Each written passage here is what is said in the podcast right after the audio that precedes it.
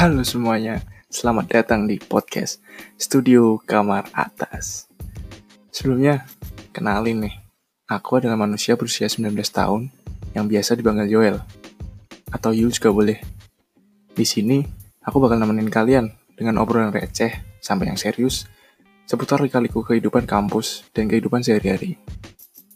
Tentunya aku gak sendiri, aku bakal ajakin teman-teman aku untuk duduk dan berbagi cerita dari sudut pandang mereka yang berbeda. Yaudah, gak usah kelamaan. Mari kita mulai.